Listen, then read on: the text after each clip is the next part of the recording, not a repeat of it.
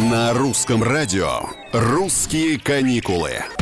Привет, с вами Петр Кузнецов. Размещение в глэмпингах становится все более популярным у российских туристов. Что это такое? Ну, простыми словами, тот же отдых в палатке, только намного комфортнее. Слово глэмпинг образовалось в результате слияния двух английских слов — гламур и кемпинг, э, что означает гламурный кемпинг.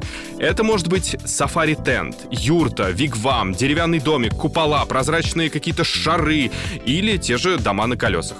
Предназначен такой отдых для тех, кто не прочь пожить в уединении с природой, но при этом не хочет идти в поход и может позволить себе отдых по высшему разряду вдали от высокого ритма большого города. Сегодня больше всего глэмпингов в Московской и Ленинградской областях, на Алтае, в Краснодарском крае, Карелии, Тверской и Калужской областях.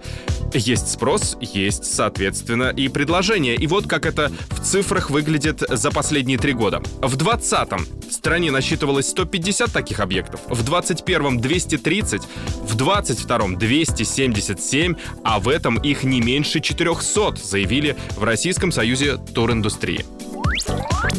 Эксперты говорят, что глэмпинги хорошо вписываются в концепцию развития внутреннего туризма. Такие объекты, как правило, появляются там, где уже существует какой-либо турпродукт. Яркий пример, в буквальном смысле, глэмпинг в Мурманской области. Люди целенаправленно едут туда, на северное сияние. А представляете, как это чудо смотрится из дома с прозрачной крышей. Летом доступны водные активности, каякинг, сабборды, лодки, рыбалка. На берегу можно покататься на квадроциклах или велосипедах, помедитировать или устроить вечер барбекю и пригласить соседей.